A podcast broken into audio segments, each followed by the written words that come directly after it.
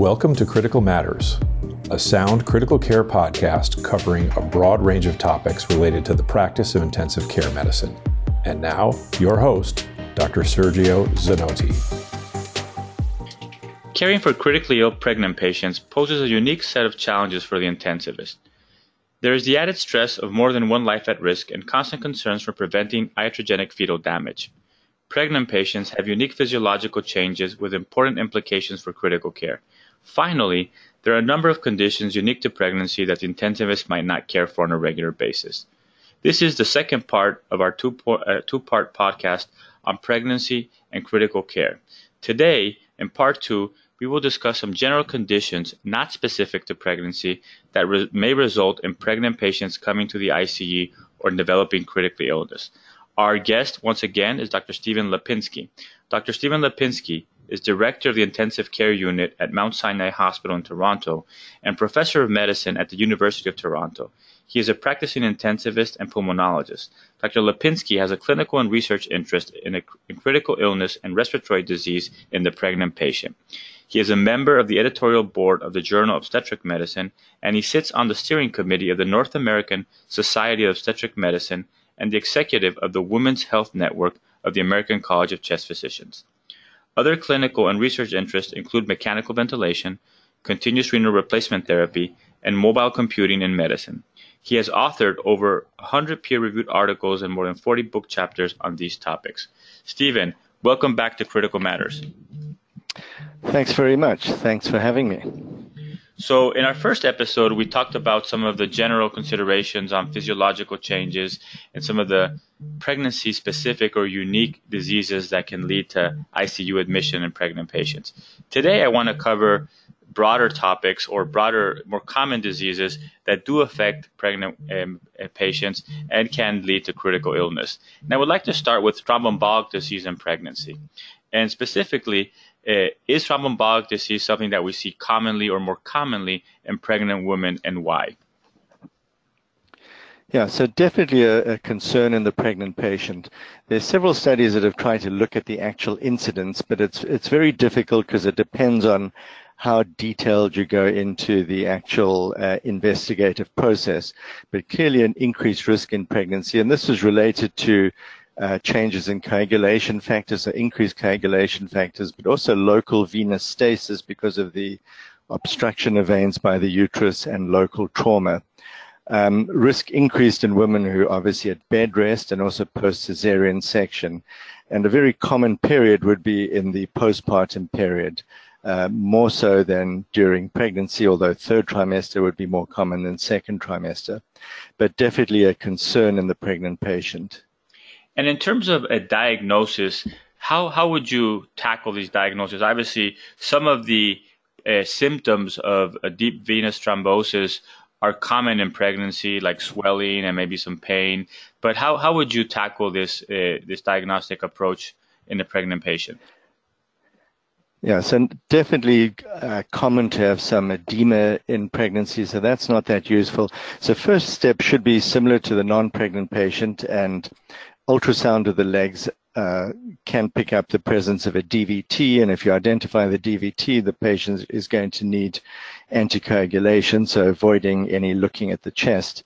Uh, problem with the ultrasound is what you need to look at is compression or lack of compression because of a DVT in the vein.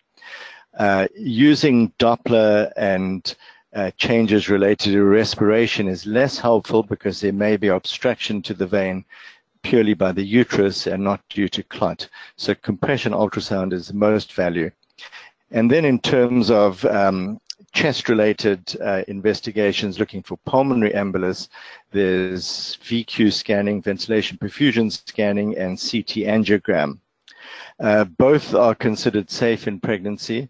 Uh, both have relatively low radiation risk and not a big concern for the fetus, but the current guidelines suggest ventilation perfusion scanning as a first line. This is because pregnant women are usually healthy otherwise and would have a normal chest x-ray Uh, you know, VQ scan is often not useful in the older person with significant chronic disease, but in the young normal patient, it's useful. If the perfusion scan is normal, there's no reason to go on to a ventilation scan, so you can reduce the radiation risk.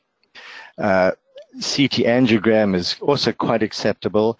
Uh, there can be issues related to the fact that the high cardiac output may make timing and dye dose a little bit difficult.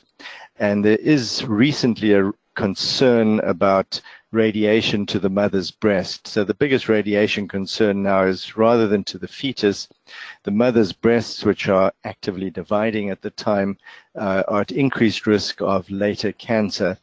So this would be the major reason for going for a ventilation perfusion scan as a first line rather than a, a, a CT scan, but both are certainly acceptable studies to perform. And I think that this is important for our audience because it would probably be something that's different than what we usually do. CT, CTA has become kind of the go-to test for most patients who were suspecting pulmonary embolism.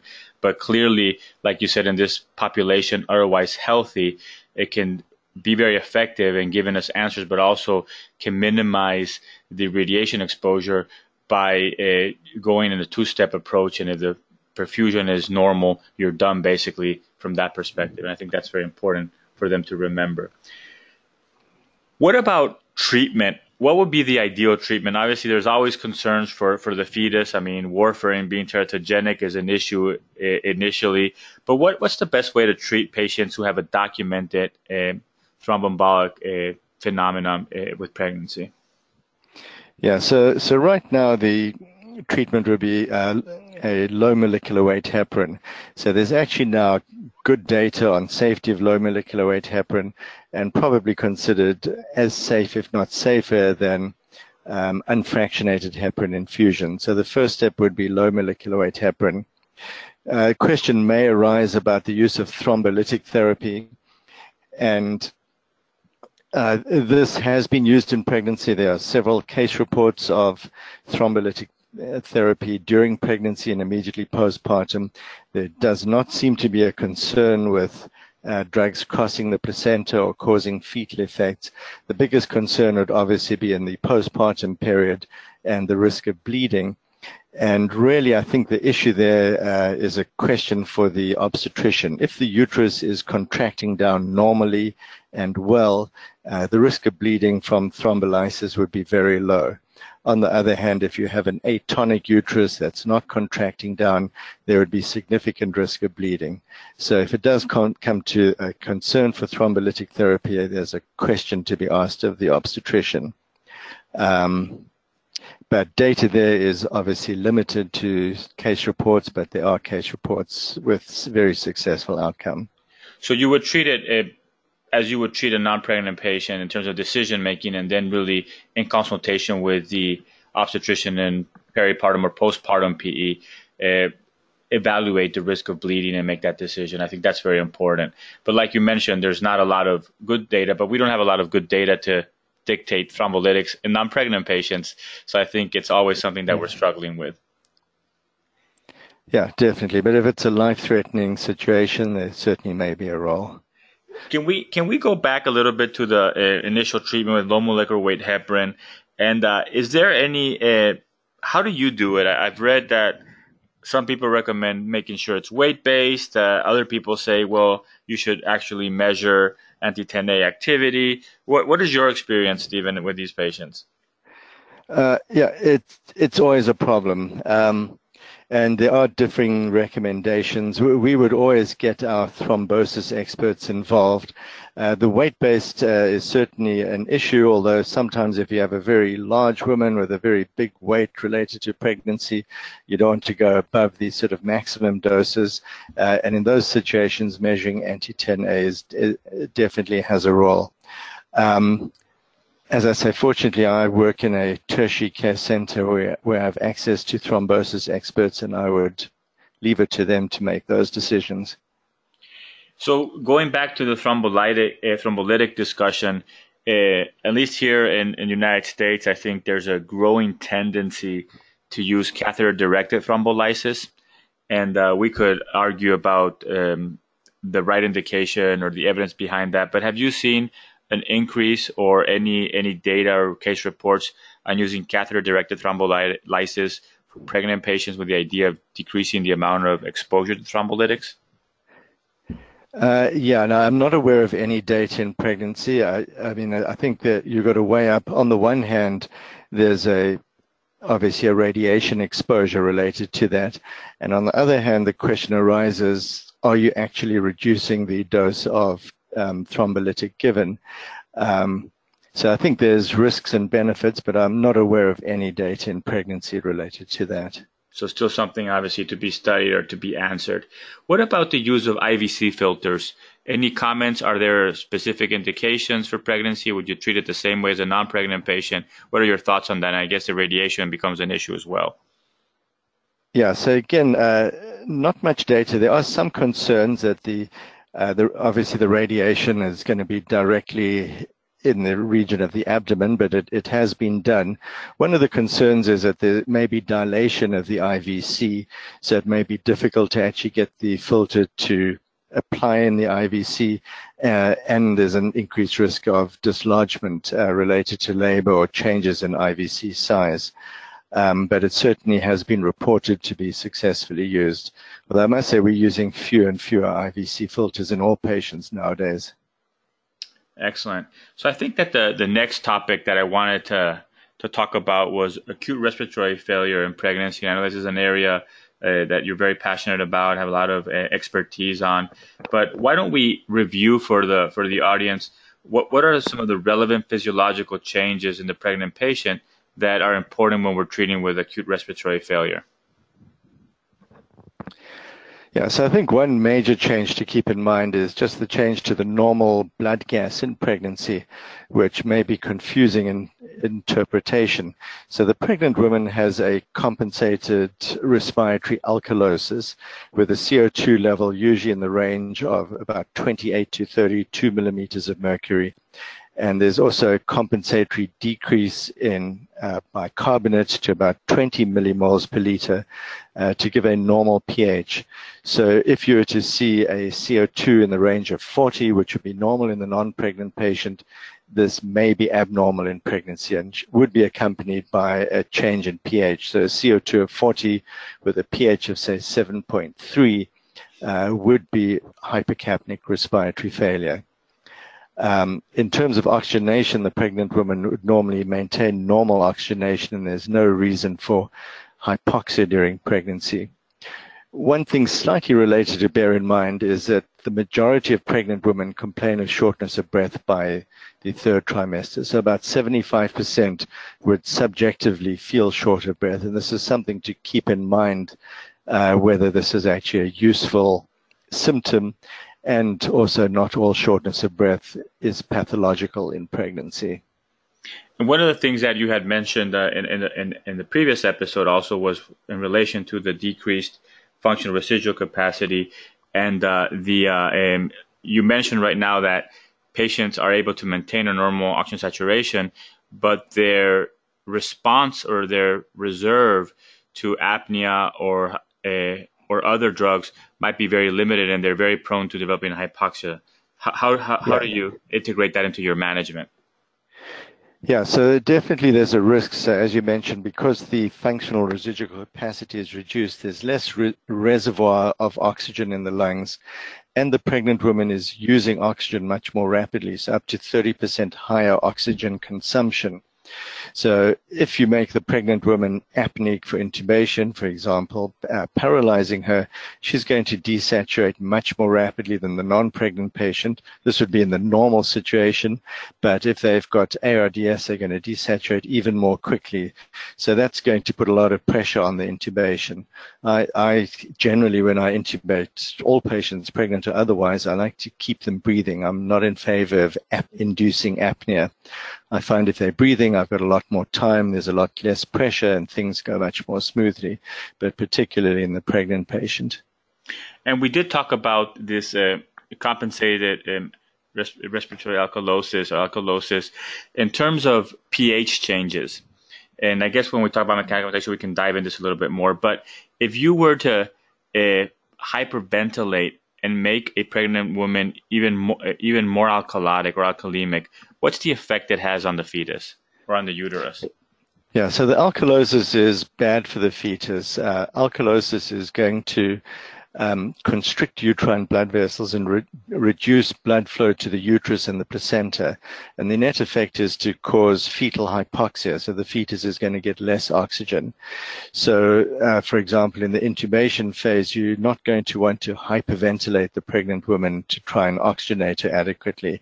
Uh, you want to pre-oxygenate her with a high FO2 but not get her to overbreathe because that's potentially harmful to the fetus. Similarly to, you know, the reason why in labor women are taught not to overbreathe but to control their breathing because that alkalosis is potentially harmful to the fetus. So, what are some of the major causes of respiratory failure in pregnancy that you think are relevant for the intensivist to, to keep in mind? So we mentioned in the last episode uh, pregnancy-specific conditions such as preeclampsia with pulmonary edema, and that's probably probably one of the most common causes for admission to the ICU with respiratory failure. Uh, other pregnancy-specific conditions such as amniotic fluid embolism, much less common.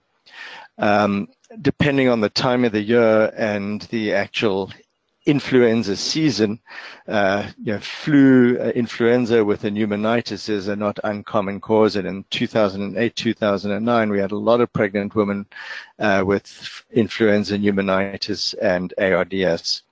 Uh, other conditions would be just conventional pneumonia, uh, and also asthma. Asthma is obviously a very common condition affecting 5 to 10% of the population. About a third of women with asthma are going to have a deterioration. And although respiratory failure from asthma is not uncommon, it is something that you definitely can see in pregnancy. And in terms of uh, patients who are um, asthmatic and develop uh, become pregnant, uh, I guess I mean there's a there's a percentage that, that can get worse, percent that, that have no, no no difference. But when you treat a patient with a status asthmatic who's pregnant, pregnant, is there anything that we would do differently? Uh, no. So the, really, the most important thing is to give all the drugs you would normally give. So definitely don't avoid the steroids that you would give to the non-pregnant patient. Uh, give all the inhalers you would give, and manage them really identically. Can we talk a little bit about pulmonary edema? You did mention some of the causes that are pregnancy specific, but there's, I think, in the pregnant patient, other than preeclampsia, there's other very interesting reasons why they might develop pulmonary edema. Um, so, in terms of uh, pregnancy related conditions, so we mentioned the amniotic fluid embolism. Um, the other complications like HELLP syndrome and acute fatty liver of pregnancy can sometimes be associated with development of ARDS. Uh, placental abruption um, can cause ARDS, and massive hemorrhage with massive transfusion puts the woman at risk of transfusion related acute lung injury. Uh, outside of the pregnancy related conditions, uh, aspiration, so acid aspiration or Mendelson syndrome is not really a pregnancy specific condition, but much more common in pregnancy because the stomach uh, empties incompletely and there's a high pressure in the abdomen. So it puts the pregnant woman at significant risk of aspiration and development of pulmonary edema. Um, it does seem as if pregnant women are predisposed to develop ARDS. They develop ARDS more easily than the non-pregnant population. And this may be because pregnancy or delivery produces some kind of inflammatory environment in the lung, uh, acting as a first hit and the sort of second hit of the aspiration or the pneumonia stimulates ARDS much more easily than in the non-pregnant patient. So I think that this would be a good lead in, uh, Stephen, to talk a little bit about supportive care in terms of respiratory support.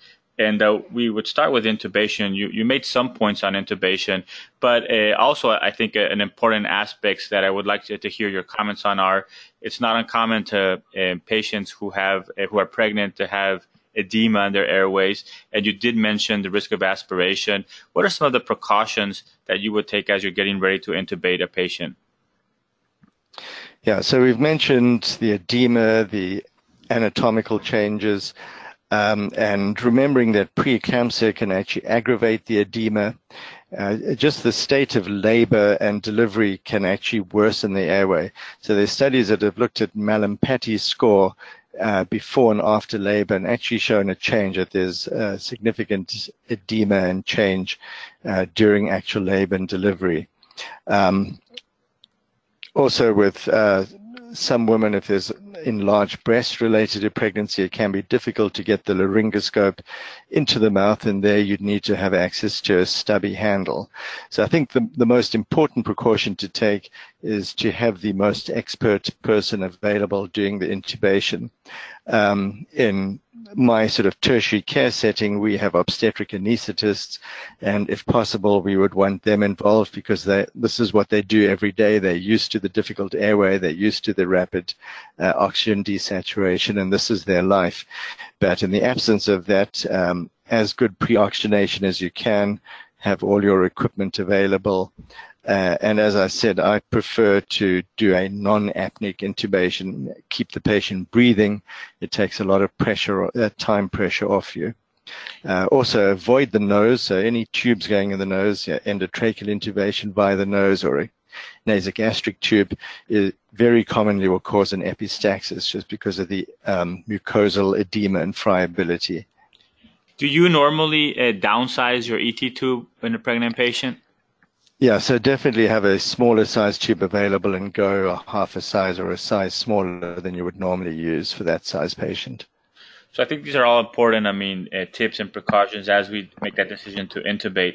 But what about the use of non-invasive ventilation? Um, obviously, you did talk about the increased risk of aspiration. That would be a concern, I guess, in somebody uh, who has a tight mask. But what is the role? And I'm sure it's not been studied, but how do you see non-invasive ventilation in pregnant patients with respiratory failure? Yeah, so the initial sort of thought would be a concern that these are patients with a full stomach. Are they going to vomit and aspirate? Um, also, if you're thinking about using nasal type masks as you would in the sort of chronic patient, they often got a blocked nose. On the other hand, many of the causes of respiratory failure in pregnancy are pretty transient. You know, pulmonary edema related to preeclampsia may go away with a dose of Lasix and a little bit of support um, patient with pulmonary edema related to cardiac disease similarly. So there is a, a benefit of uh, a short-term um, support with non-invasive and also avoiding the whole intubation procedure. So there actually is very little data. There's a case series by a colleague of mine, José A. Rojas Suarez, recently in the literature, and we've done it quite a lot, particularly in patients with chronic lung disease, so uh, neuromuscular disease or kyphoscoliosis, and it works very well. You just need a patient who's awake and alert and protecting the airway, so you're not going to do it in someone whose level of consciousness is down. And it provides very good support in the short term to get someone over pulmonary edema or through, for example, labor and delivery, someone with limited respiratory reserve from neuromuscular disease or kyphoscoliosis, that extra support can get them through the labor and delivery without the need for intubation. So I think there definitely is a role if you have experience with non-invasive and you're choosing you know, patients who are awake and alert and able to protect their airway. So I think those are important points. And in terms of uh, recapping, uh, make sure that the patients are wide awake and able to protect their airway. But especially, it seems that in uh, instances where you think that you can reverse the, the, the respiratory failure in a short period of time, it might be an option that uh, prevents a, a intubation and other potential complications. So something to to keep in mind. What about uh, conventional mechanical ventilation, uh, especially, I mean, when we think about it in terms of ARDS, what are the particular aspects that you think are unique to pregnancy or things that we should pay attention to? Yeah, so this is a very understudied area as well. And I think as a general rule, you should be doing what you would do in your non-pregnant patient. But a no- number of issues do arise. Uh, firstly, tidal volume. Do we aim for six mils per kilogram? We do know that in pregnancy, the pregnant patient takes tidal volumes that are 40% bigger than the non-pregnant patient um, to achieve that low CO2. So should we be emulating that? Uh, I don't think there's any data to support a higher tidal volume, so I would still go with the six mils per kilogram. But the question of whether to aim for 30 millimeters of mercury, anyone who's managed a patient with ARDS knows that it's difficult to keep a normal CO2, and we often let the CO2 rise.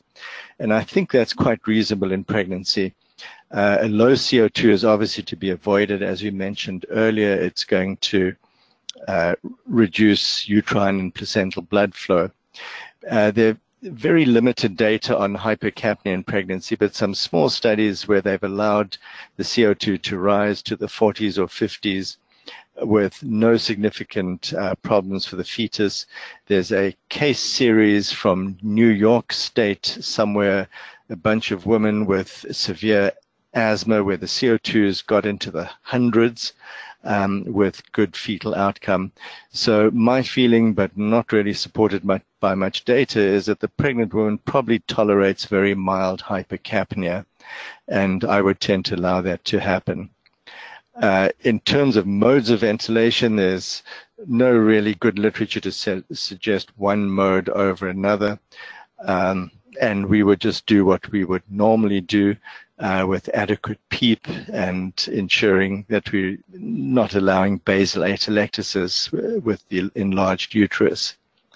I have read some comments that the uh, um, chest pressures or the chest compliance obviously changes with pregnancy, and some thoughts about should the plateau pressures be targeted at 30 uh, and the PEEPs at maybe five at the beginning, or should, because of these changes, our pregnant women perhaps benefited by higher plateau pressures or higher uh, PEEPs? Any comments on this? Yeah, so the, the enlarged uterus and the diaphragms that are elevated are going to affect your whole respiratory system compliance. So the respiratory system compliance is going to be reduced. Um, so for the same tidal volume, you're going to have slightly higher uh, plateau pressures. So in theory, it does make sense to allow the plateau pressures to rise a little. Uh, I'm just not sure how much. And if you're letting it rise a little, maybe you'll let it rise a lot. Uh, you know, ideally you'd want, uh, for example, an esophageal balloon monitoring may be helpful, but I'm really not aware of any data doing that in pregnancy and whether there are complications related to that. Um, just some of these series of severe ARDS, uh, one series I recall from Winnipeg in Canada during the 2008 H1N1 flu um, epidemic, uh, they had a significant incidence of pneumothorax in their patients, and it makes me wonder whether they were a little bit relaxed in allowing the plateau pressures to rise, uh, resulting in pneumothorax. But slightly higher plateau pressures are likely going to happen. I just wouldn't let it go too high. It, uh, and I think that that's, that's an important concept. And like you mentioned, we, we don't have a lot of spe- specific studies, so it's very hard sometimes to apply what we do in other patients uh, to pregnant patients. But I guess an underwriting um, objective should always be to do what we would do for somebody who's not pregnant and do the and provide the best care possible for the mother. What about uh, any comments? Uh, and I know that data is not going to be abundant here on non-conventional support. So let's say we do uh, small tidal volumes, we provide good good support with a ventilator, but we're still having issues. What about as we escalate that ladder of neuromuscular blockade, prone positioning, other modes of ventilation, and even ECMO. Any comments on what the experience is with pregnant patients? Yeah, so I think neuromuscular blockade, um, in the short term, there is some data, and the neuromuscular blockers do cross, cross the placenta, but at a relatively low rate. So, um, you know, the fetal exposure would be about 15 to 20 percent for most of the drugs. Um, and the biggest concern there is if the fetus were to deliver while the mother's paralyzed, the neonatologist needs to be aware of that because the fetus may well need intubation until the paralytic wears off. Um, there's very little data on prolonged paralysis, and there is a concern whether this is harmful to the fetus to have the fetus not moving for a period of time. Uh, prone positioning is obviously the next sort of well evidence-based supported intervention. I personally have not proned a pregnant patient, but uh, have spoken to people who've done it, and there are reports, and there's in fact one report that looked at um, blood flow, fetal blood flow, and placental blood flow with the pregnant woman in the prone position. And if anything, the prone position is beneficial in terms of uh, uterine, placental, and fetal blood flow. So no harm to the fetus. I think just the only harm would be to your relationship with ICU nurses when you ask them to turn over the pregnant patient. Take a lot of chocolates to fix that problem.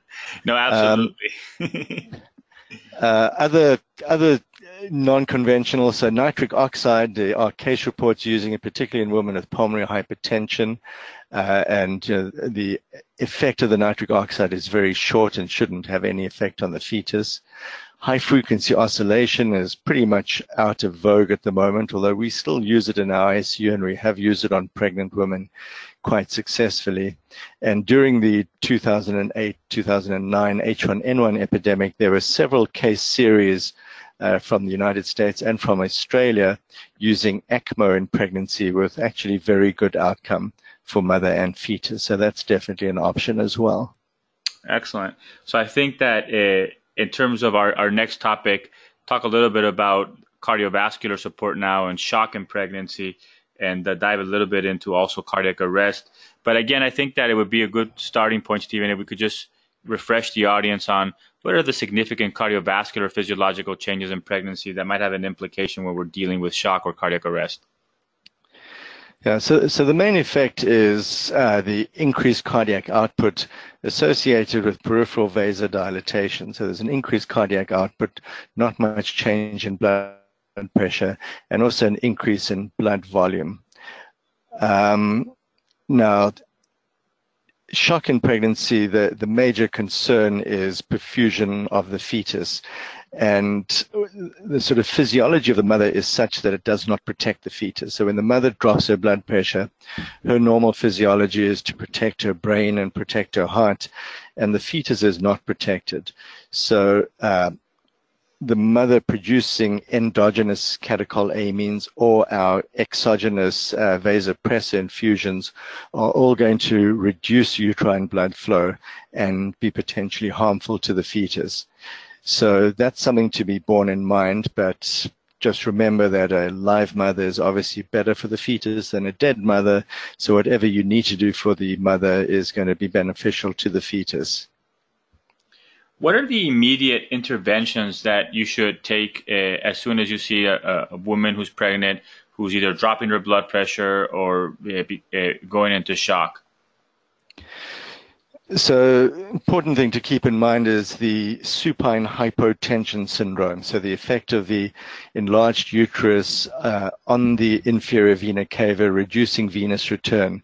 So, either tilting the mother into a left lateral position to get the uterus off the IVC, or manually displacing the uterus off the IVC. So, that can be helpful, and then fluid resuscitation before uh, starting uh, vasopressor therapy.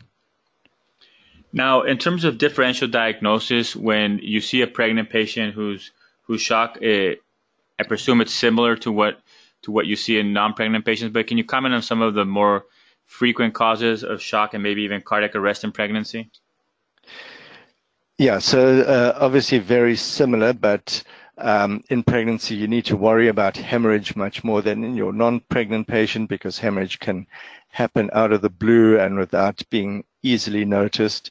Uh, you need to worry about some of the pregnancy specific conditions, particularly amniotic fluid embolism, uh, preeclampsia, and also think about pulmonary embolism. Then pregnant women are at risk of sepsis. Um, and that's obviously an important cause. And then cardiogenic causes, so the woman with pre-existing cardiac disease or the development of uh, peripartum cardiomyopathy, uh, which could uh, cause shock. So a number of causes to keep in mind, but uh, a sort of general approach should identify most of them. And once a patient has a cardiac arrest, um, you talked about the uh, supine hypotension syndrome but once they have a cardiac arrest, things all of a sudden change. So why don't we talk about managing cardiac arrest in, in pregnant patients?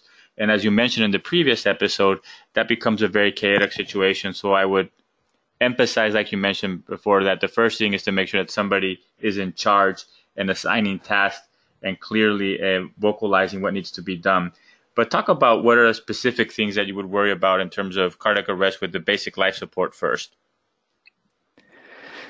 Yeah, so as we mentioned earlier, the pregnant woman is at risk of oxygen desaturation quite rapidly because of the lack of a, an oxygen reserve and the rapid um, consumption of oxygen.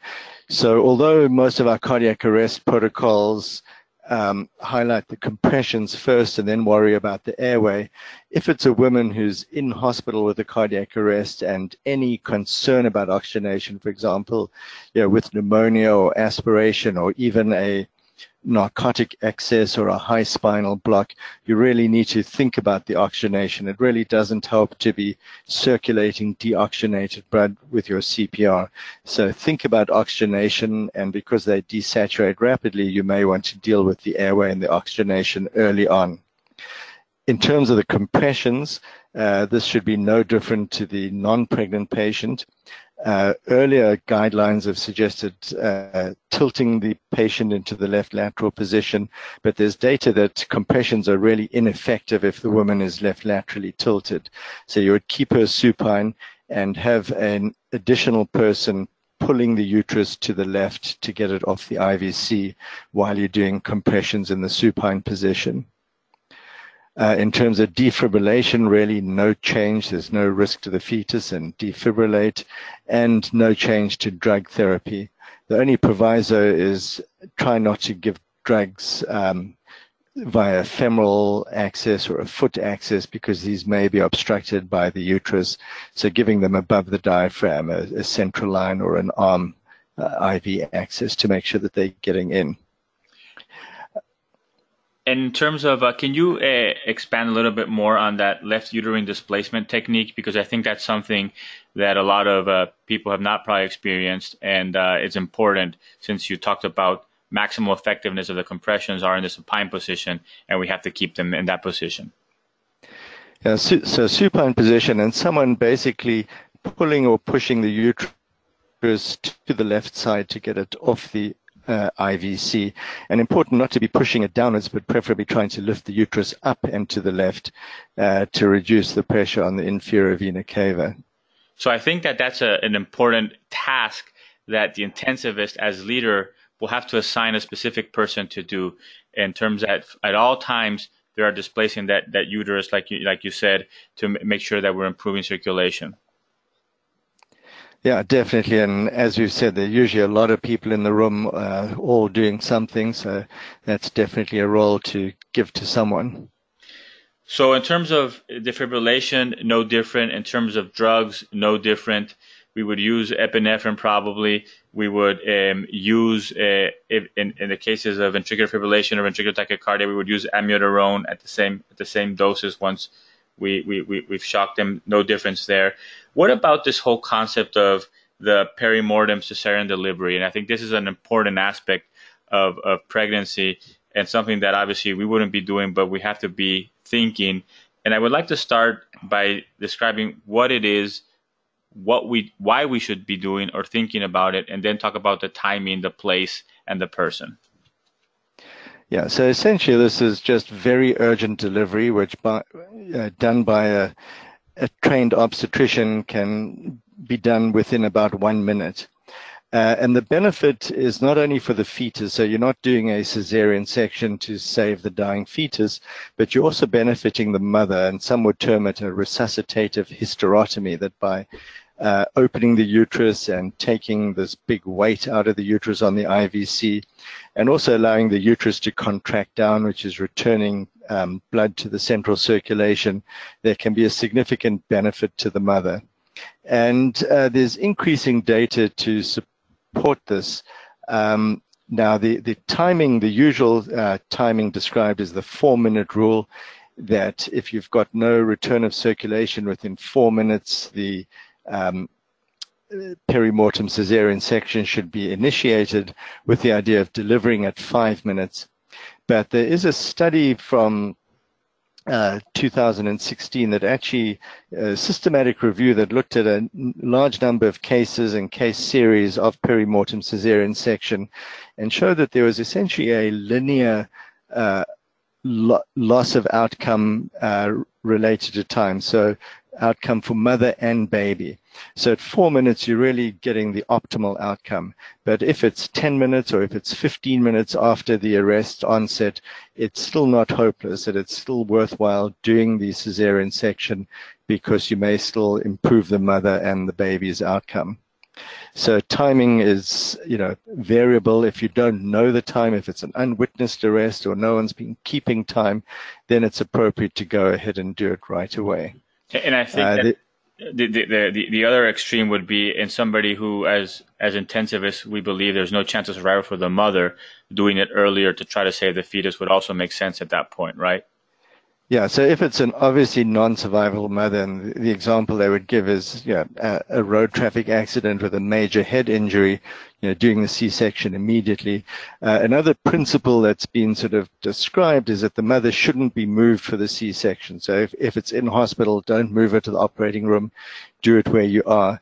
But taking that to an extreme in some European countries, I know the Netherlands, and the United Kingdom, they're actually treating para, uh, teaching paramedics in simulation scenarios to do the cesarean section, uh, you know, at the roadside or wherever that happens. Um, there's a systematic review by uh, Sharon Einav from Jerusalem who looked at a whole bunch of cases over 30 years. And identified that about a third of the women actually benefit from the perimortem cesarean section, and they could not identify actual harm done in any cesarean section. So there's no cesarean section where there was a feeling that there was harm done to the mother. So it's always something to keep in mind and to to do. And if the if the patient survives and has return spontaneous circulation, obviously, like in other cardiac arrest, there's a set of things that we do for post cardiac arrest care. I think an important distinction here would be that there are some patients who will remain pregnant if they uh, uh, uh, while post arrest, and that's another story in terms of fetal monitoring and what we do. But in terms of specific items for the post arrest care, hypothermia, for example, any comments, Stephen, on what is different or what we should be thinking in the pregnant patient? Uh, yeah, that's an easy comment. We have no idea. um, so really no data, but you know, a few theoretical issues. So often these women would be bleeding and uh, generally would avoid hypothermia in a patient at risk of bleeding.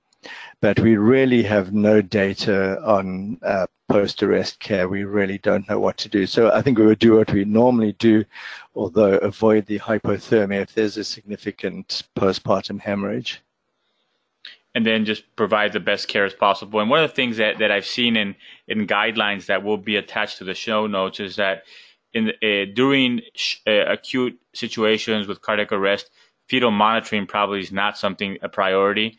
But once we have return spontaneous circulation, uh, if the patient is still pregnant, obviously fetal monitoring and involving our uh, uh, the rest of the team in that aspect is going to become important.